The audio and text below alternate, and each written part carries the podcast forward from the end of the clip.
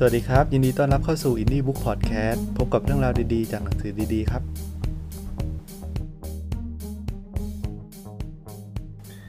คุณมีความสุขกับงานที่ทำอยู่หรือเปล่าครับนี่เป็นชื่อหนังสือนะครับไม่ใช่เป็นคำถามที่ผมพยายามถามทุกคนนะครับตอนที่ผมเห็นหนังสือเล่มนี้แล้วก็เริ่มอ่านมันเนี่ยผมไม่ค่อยแน่ใจว่าหนังสือเล่มนี้เนี่ยถูกเขียนมาจากชีวิตจริงของผมหรือเปล่านะครับอาจจะไม่ได้เหมือนกันสักทีเดียวแต่ว่าเป็น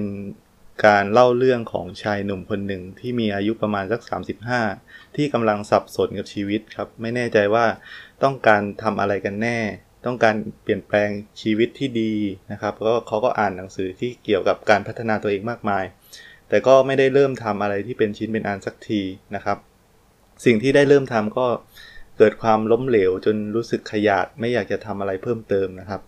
ชายคนนี้บังเอิญต้องติดอยู่ที่สนามบินเนื่องจากว่าเกิดพายุหิมะนะครับทำให้ไม่สามารถที่จะบินเครื่องบินไม่สามารถจะขึ้นลงได้นะครับในขณะที่นั่งสงบสติอารมณ์นะครับเขาก็ได้เจอกับชายวัยเกษียณคนหนึ่งท่าทางมีความสุขแล้วก็มีโอกาสได้คุยกันหลายเรื่องเช่นเขาเล่าเรื่องถึง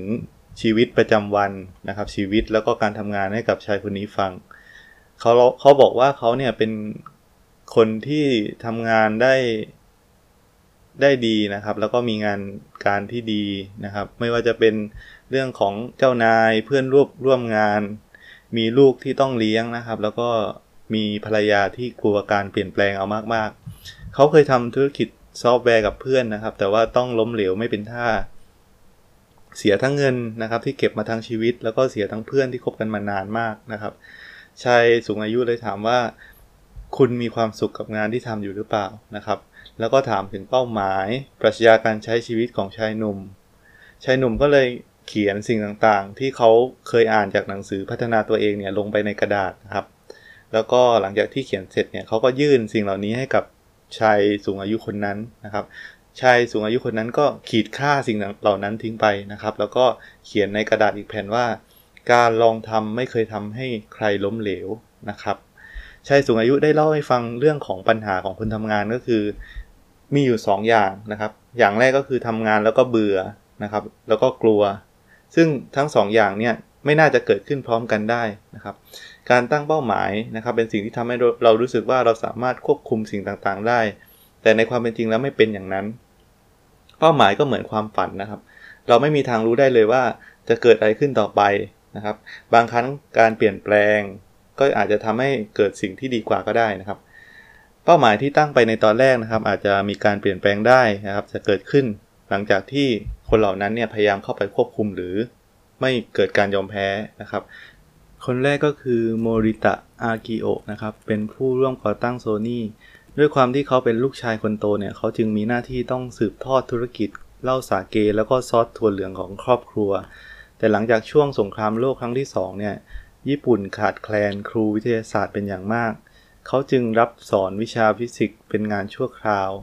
และระหว่างนั้นเองนะครับเขาก็มีเพื่อนจากกองทัพเรือญี่ปุ่นนะครับคนหนึ่ง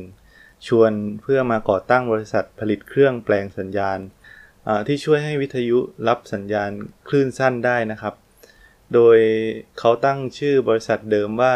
โตเกียวซูซินโคเงียวคาบุชิกิไคซะนะครับซึ่งค่อนข้างยาวมากเลยแต่ว่าเขามีพรีเซนเตอร์นะครับในการโฆษณาบริษัทที่ชื่อว่า Sony Boy นะครับซึ่งชื่อนั้นเนี่ยเป็นที่จดจำมากกว่าเขาก็เลยตัดชื่อนี้ให้มันสั้นลงนะครับแล้วก็กลายเป็นชื่อที่เป็นทางการก็คือ Sony ในที่สุดครับชีวิตมันเหมือนอะไรที่กระเด้งกระดอนไปเรื่อยๆนะครับมันไม่ได้เป็นเส้นตรงตามที่ถูกสร้างภาพในกระบวนการศึกษาที่ทุกคนต้องตั้งใจเรียนสอบให้ผ่านนะครับสอบเข้ามหาลัยเข้าทำงานดีๆมันเป็นความเชื่อที่ปลูกฝังกันไว้แล้วก็ไม่ค่อยตรงกับความเป็นจริงเท่าไหร่จริงๆแล้วชีวิตก็เหมือนกันคล้ายๆกับลูกบอลนะครับที่กระเด้งกระดอนไปมาไร้ทิศทางที่แน่นอนสิ่งที่เราต้องทำก็คือให้ลองทำดูนะครับแล้วก็รอดูว่าจะเกิดอะไรขึ้นต่อไปทำไมสตีฟ วอร์เนียร์ถึงได้สร้างคอมพิวเตอร์ Apple เครื่องแรกนะครับมันไม่ใช่ว่าเขาอยากจะเปลี่ยนโลกหรือว่าอยากจะเป็นผู้บริหารยักษ์ใหญ่เขาไม่เคยรับตำแหน่งนั้นด้วยซ้ำเขาเป็นวิศวกรเลยสร้างคอมพิวเตอร์ Apple ขึ้นมาเพราะอยากอวดเพื่อนๆใน Homebrew Computer Club เขาต้องการที่จะแจกโค้ดต่างๆให้ฟรีด้วยซ้ำ ไอเดียที่จะนำคอมพิวเตอร์ Apple ไปทำการตลาดเป็นของ Steve Jobs ซึ่งเป็นเพื่อนของเขาต่างหากหลังจากที่เขาสร้าง Apple II ขึ้นมาเพียงแค่อยากจะพิสูจน์ว่าตัวเองสามารถสร้างคอมพิวเตอร์จอสีได้ถ้าได้คุยกับนักลงทุนหรือนักประดิษฐ์นะครับพวกคนที่ประสบความสำเร็จนะไม่รู้หรอกว่าตัวเองกำลังมุ่งหน้าไปทางไหนพวกเขาแค่ลองทำโน่นทำนี่ไปเรื่อยๆแล้วก็คอยดูว่าอะไรจะเกิดขึ้นครับคนส่วนใหญ่ต้องการความก้าวหน้าในชีวิตการงานอยากทำอะไรที่ช่วยให้ตัวเองบรรลุเป้าหมายพวกเขาใช้มุกเกลือๆที่ว่าไม่รู้ว่าโตขึ้นอยากเป็นอะไรซึ่งอาจมีในของการปฏิเสธการกำหนดเป้าหมายแบบทั่วไปก็ได้ลองเปลี่ยนคำถามว่าอยากเป็นอะไรไปถามว่าจะเติบโตแบบไม่หยุดยั้งได้ยังไงแทนงานไม่ใช่ทุกสิ่งทุกอย่างของชีวิตจงทำในสิ่งที่ชอบและไม่จำเป็นต้องสนใจว่ากำลังมุ่งหน้าไปทางไหนเพราะเราได้ถึงจุดหมายเรียบร้อยแล้วนะครับธุรกิจกับอาชีพการงานก็เหมือนทุกสิ่งทุกอย่างในโลกใบนี้คือมีความบังเอิญเกิดขึ้นบ่อยๆซึ่งเป็นความบังเอิญที่ส่งต่อกันเป็นชุดๆคนส่วนใหญ่เห็นว่าคำพูดที่ว่าไม่มีอะไรเป็นไปตามแผนที่วางไว้แต่กำลังนิยมการวางแผนไม่เลิกการเกิดขึ้นของเครื่องดื่มน้ำดำอย่างโคคาโคล่านะครับตอนนั้นในแอตแลนตานะครับมีเภสัชกรคนหนึ่งชื่อจอห์นแพมเบอร์ตันนะครับเขาคิดค้นผลิตภัณฑ์ต่างๆให้ลูกค้าหลายอย่างนะครับวันหนึ่งเขาบังเอิญไปเจอกับลูกจ้าง2คนนะครับเอายาแก้ปวดชนิดใหม่ที่เป็นชนิดน้ำเชื่อมผสมกับน้ำแล้วก็ดื่มโดยทั้งคู่ไม่ได้ปวดหัวแต่อย่างใดนะครับเขาเลยดื่มดูบ้างนะครับซึ่งผลปรากฏว่ามันอร่อยนะครับยิ่งถ้าเติมโซดาลงไปก็ยิ่งอร่อยมากขึ้นก็เลยตัดสินใจผลิตออกมาขายภายใต้ชื่อที่ว่าโคคาโคล่าแต่ว่าชื่อจอห์นแพมเบอร์ตันนะครับไม่ได้แบบนั่งเฉยๆและไอเดียเหล่านี้ผุดเข้ามาเขาได้ลงมือทำสิ่งต่างๆเยอะแยะมากมายนะครับจนสุดท้ายเนี่ยเขาก็ค้นพบโคคาโคล่าขึ้นมานะครับแม็กนะครับหรือว่าชายสูงอายุที่กล่าวถึงเนี่ยเขาก็ยกตัวอย่างอีกตัวอย่างขึ้นมาสมมุติว่ามีพนักงานที่มีความทะเยอทะยานในองค์กรแห่งหนึ่งลองเปรียบเทียบดูนะครับว่าผลที่ได้จากความฝัน2แบบเนี่ยจะแตกต่างกันยังไงอย่างแรกก็คืออยากเป็นประธานบริษัทอย่างที่2ก็คืออยากดีขึ้นกว่าปีที่แล้วความฝันแบบแรกนะครับมีแนวโน้มที่จะทำให้คุณกลายเป็นคนจิตใจแคบนะครับแล้วก็คอยหาข้อแก้ต่างๆให้กับตัวเองตลอดเวลาและเป็นพวกที่เอาแต่หันหลังไม่มองอดีตที่ผ่านมาว่าเคยทำอะไรไปแล้วนะครับหนังสือที่สอนวิธีประสบความสำเร็จบอกให้เราคอยมองหาความสำเร็จเพื่อลองเอามาเปรียบเทียบเรียนแบบนะครับแต่จริงๆแล้วสุดท้ายเนี่ยคนที่เราเรียนแบบเนี่ยก็เป็นแค่มนุษย์คนหนึ่งมีข้อด้อยแบบเดียวกันนะครับแล้วก็มีการกำหนดเป้าหมายแบบทั่วไปเช่นกันเวลาที่เราพูดถึงบุคคลต้นแบบทั้งหลายเนี่ยพวกเขาก็จะเริ่มแก้ไขเรื่องราวต่างๆของตัวเองเนี่ยให้มีความเป็นมืออาชีพมากยิ่งขึ้นเรียกว่าแก้ไขให้เป็นไปตามขนบธรรมเนียมความสำเร็จนะครับหรือว่าถ้าพูดอีกในหนึ่งก็คือ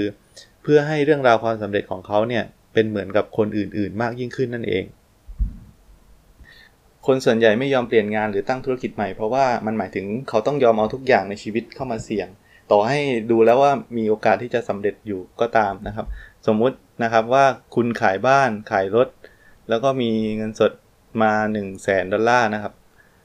ผมบอกให้คุณเนี่ยเดิมพันด้วยเงิน $100,000 ด้วยเงินเดิมพันเงิน $100,000 ด้วยเงิน$1,000,000ของผมด้วยการถอยลูกเต๋าใครได้แต้มสูงกว่าเนี่ยจะเป็นฝ่ายชนะคุณมีโอกาสได้เงินเพิ่มไป10เท่าแล้วก็มีความเสี่ยงอยู่ 50% ครึ่งต่อครึ่งนะครับคุณคิดว่าคุณจะยอมเดิมพันกับข้อนี้หรือไม่เขาก็ชวนคุยต่อว่าก่อนที่จะตอบตกลงเนี่ยให้ลองนึกถึงตอนที่เล่าเรื่องนี้ให้กับภรรยาฟังนึกถึงลูกสาวแล้วก็ทรัพย์สินทุกอย่างที่คุณเป็นเจ้าของความเสี่ยงครึ่งต่อครึ่งที่จะเสียบ้านเสียรถเสียเฟอร์นิเจอร์แล้วก็แหวนแต่งงานต่อมาถ้าคุณล้มเหลวทุกอย่างก็เริ่มที่ศูนย์อีกครั้งพอได้ยินแบบนี้เนี่ยเขาก็เลยบอกว่าขอผ่านดีกว่านะครับนั่นทำให้คุณเหมือนกับคนส่วนใหญ่ความยากของการลงมือทำคือการทำให้คนเราเปลี่ยนแปลงไปจากเดิมเพราะคนส่วนใหญ่เนี่ยมีการเปลี่ยนแปลงสิ่งสำคัญที่สุดคือจงเป็นคนที่เกลียดการเปลี่ยนแปลงแต่ชอบการทดลองทำ เคล็ดลับความสำเร็จครั้งหนึ่งมีคนถามเขาเกี่ยวกับเคล็ดลับที่จะช่วยให้ประสบความสำเร็จเขาตอบว่าให้ทำอะไรสักอย่างให้ดีจนคนยอมจ่ายเงินเพื่อให้ได้เห็นคุณทำมันอีกนะครับภาพยนตร์ของดิสนีย์เรื่องสโนไวท์มีอยู่ฉากหนึ่งที่สโนไวท์ยืนข้างบ่อน้ำศักดิ์สิทธิ์นะครับที่ขอพร อะไรก็ได้เธอขอพรประมาณว่าฉันอยากให้เจ้าชายมาปรากฏตัวเราเห็นเธอในผิวน้ำที่กระเพื่อมเป็นวงออกไป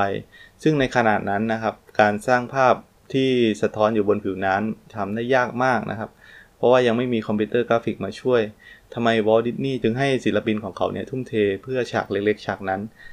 เคล็ดลับความสำเร็จก็คือเขาอยากจะทำให้มันดีกว่าที่มันควรจะเป็นนะครับข้อสรุปนะครับไม่ใช่ว่าเราไม่ทำอะไรเลยแล้วก็ไอเดียที่ยอดเยี่ยมเนี่ยมันจะเข้ามานะครับแต่จงทำทุกอย่างนะครับเพราะว่าเราไม่รู้ว่าจริงๆแล้วไอเดียที่ยอดเยี่ยมเนี่ยจะเข้ามาหาเราตอนไหนนวัตกรรมมันจะดูเรียบง่ายเสมอเมื่อมันเกิดขึ้นมาแล้วนะครับยกตัวอย่างเช่นร้านขายเสื้อผ้าผู้ชายหนึ่งในซานฟรานซิสโกนะครับธุรกิจของเขาเนี่ยกำลังย่ำแย่นะครับแล้วก็ขาดทุนอย่างหนักเจ้าของร้านเนี่ยเกือบยกธงขาวแล้วก็ตัดสินใจที่จะลองคุยกับทางคุณเดวิดวิงนะครับซึ่งเป็นที่ปรึกษาธุรกิจขนาดย่อมโดยเจ้าของร้านต้องการให้ร้านเนี่ยกลับมาทำงานได้ดีอีกครั้งนะครับโดยใช้เงินทุนที่ไม่มากเพราะว่าเขาก็ไม่มีเงินแล้วนะครับ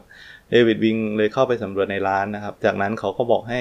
เจ้าของร้านเนี่ยทำเรื่องแค่3อย่างนะครับเรื่องแรกก็คือย้ายข้าวของทุกอย่างในร้านนะครับเรื่องที่2ก็คือเปลี่ยนเวลาเปิดร้านจาก 10:00 นเป็น 7:30 นนะครับเรื่องที่3ก็คือซื้อตู้ปลาขนาดใหญ่มาวางไว้ตรงกลางร้านนะครับเราก็คิดนะครับว่าไอ้ตัวเจ้าเดวิดวิงเนี่ยคงจะเพี้ยนไปแล้วแต่ว่าด้วยเหตุผลของเขาเนี่ยคือหน้าร้านมีผู้คนเดินมากมายนะครับถ้าในร้านมีตู้ปลาแล้วทำไมต้องเป็นตู้ปลาด้วยนะครับเดวิดวิงบอกว่าเขาไม่เคยเห็นมีร้านเสื้อผ้าร้านไหนที่มีตู้ปลามาก่อนนะครับแล้วก็เป็นแรงบันดาลใจให้กับพนักงานในร้านเกิดความคิดสร้างสรรค์แทนที่จะวางหุ่นแบบธรรมดาเขาก็จัดท่าหุ่นให้เหมือนกับการให้อาหารปลาอยู่ส่วนที่บอกให้มีการย้ายของข้าวของต่างๆเนี่ยเพราะว่าเวลาที่เราย้ายของเนี่ยมันจะทำให้ร้านมันไม่เหมือนเดิมนะครับซึ่งจะทำให้ลูกค้าเข้ามาแล้วรู้สึกว่ามันเป็นของใหม่ด้วยนะครับส่วนที่บอกให้เปิดร้านเร็วขึ้นเพราะว่าตอนเช้าเนี่ยก็จะมีคนที่ไปทำงานนะครับแล้วก็อยากได้เน็กไทสักเส้นเพราะว่าเขาต้องการที่จะเข้าไปประชุมวันนั้นนะครับแล้วก็พอเข้ามาในร้านก็จะรู้สึกว่ามันต้องมีเสื้อโค้ทหนาๆหรือว่ามีร่มเพิ่มเติมหรือเปล่าอะไรเงี้ยหลังจากที่ได้ลองเปลี่ยน3อย่างนะครับเขาก็ไม่มีอะไรจะเสียนะครับก็ลองทำดูธุรกิจของพวกเขาก็เติบโตขึ้น 30% ทันทีนะครับที่ร้านกลับไปทำงานอีกครั้งซึ่งถ้าเรายังนึกไอเดียไม่ออกนะครับให้ลองหาปัญหาที่มีอยู่ในชีวิตประจำวันนะครับแล้วก็ระบุเจาะจงวิธีแก้ปัญหาเหล่านั้นมักจะมีไอเดียต่างๆที่ซ่อนอยู่นะครับทำให้เรามีสามารถคิดธุรกิจขึ้นมาได้นะครับถ้ากรณีที่คนที่ทำงานประจำต้องทำยังไงนะครับสิ่งแรกก็คือให้เขียนรายการออกมา3ประเภทนะครับ1ก็คือให้เขียนสิ่งที่เคยทำผิดพลาดเกี่ยวกับอาชีพการงานของคุณออกมาให้หมด2ก็คือเขียนถึงปัญหาความผิดพลาดไม่พอใจทั้งหมดที่คุณมีต่องานที่ทำลงไปรวมถึงคำบ่นที่เคยได้ฟังจากคนอื่นด้วยนะครับ3ให้เขียนถึงสิ่งทุกอย่างที่ทำในที่ทำงานถ้าคุณอยากจะเปลี่ยนแปลงทุกสิ่งทุกอย่างก็เขียนออกมาจากที่ประเด็นในหนังสือเล่มนี้นะครับผมคิดว่าทุกสิ่งทุกอย่างในชีวิตนะครับที่เราได้ลงมือทำหรือว่าได้ทดลองเนี่ยมันไม่มีคำว่าล้มเหลวเพราะว่าการทดลองไม่มีคำว่าล้มเหลวนะครับตอนที่ผมเริ่มอ่านหนังสือเล่มนี้นะครับในตอนแรกก็จินตนาการไปเองว่ามันเป็นเรื่องราวที่ผู้เขียนเนี่ยแต่งขึ้นนะครับเพื่อให้เราสามารถได้อ่านง่ายแล้วก็สนุกยิ่งขึ้นแต่ในความเป็นจริงเนี่ยมันเป็นเหตุการณ์ที่เกิดขึ้นจริงนะครับตัวละครมีตัวตนจริงๆหนังสือก็ถูกเขียนหลังจากที่เรื่องราวเหล่านั้นเนี่ยผ่านมาสัก5ปีนะครับในวันที่เขาเขียนที่สนามบินนะเขาก็โน้ตไว้นะครับแล้วก็เอามาเขียนเป็นหนังสือเล่มนี้อีกทีนึงซึ่งหลังจากที่เขาได้ฟังคำแนะนำดีๆเหล่านี้นะครับเขาก็เอาไปปฏิบัติเอาไปทดลองทำสิ่งต่างๆนะครับซึ่งเขาก็ประสบความสำเร็จในหน้าที่การงานแล้วก็ก่อตั้งบริษัทขึ้นมาประสบความสำเร็จนะครับเป็นบริษัทคอนซัลท์ไม่มีใครรู้หรอกว่าสิ่งมหัศจรรย์ใดจะเกิดขึ้นจนกว่าจะได้ทดลองทำครับสวัสดีครับ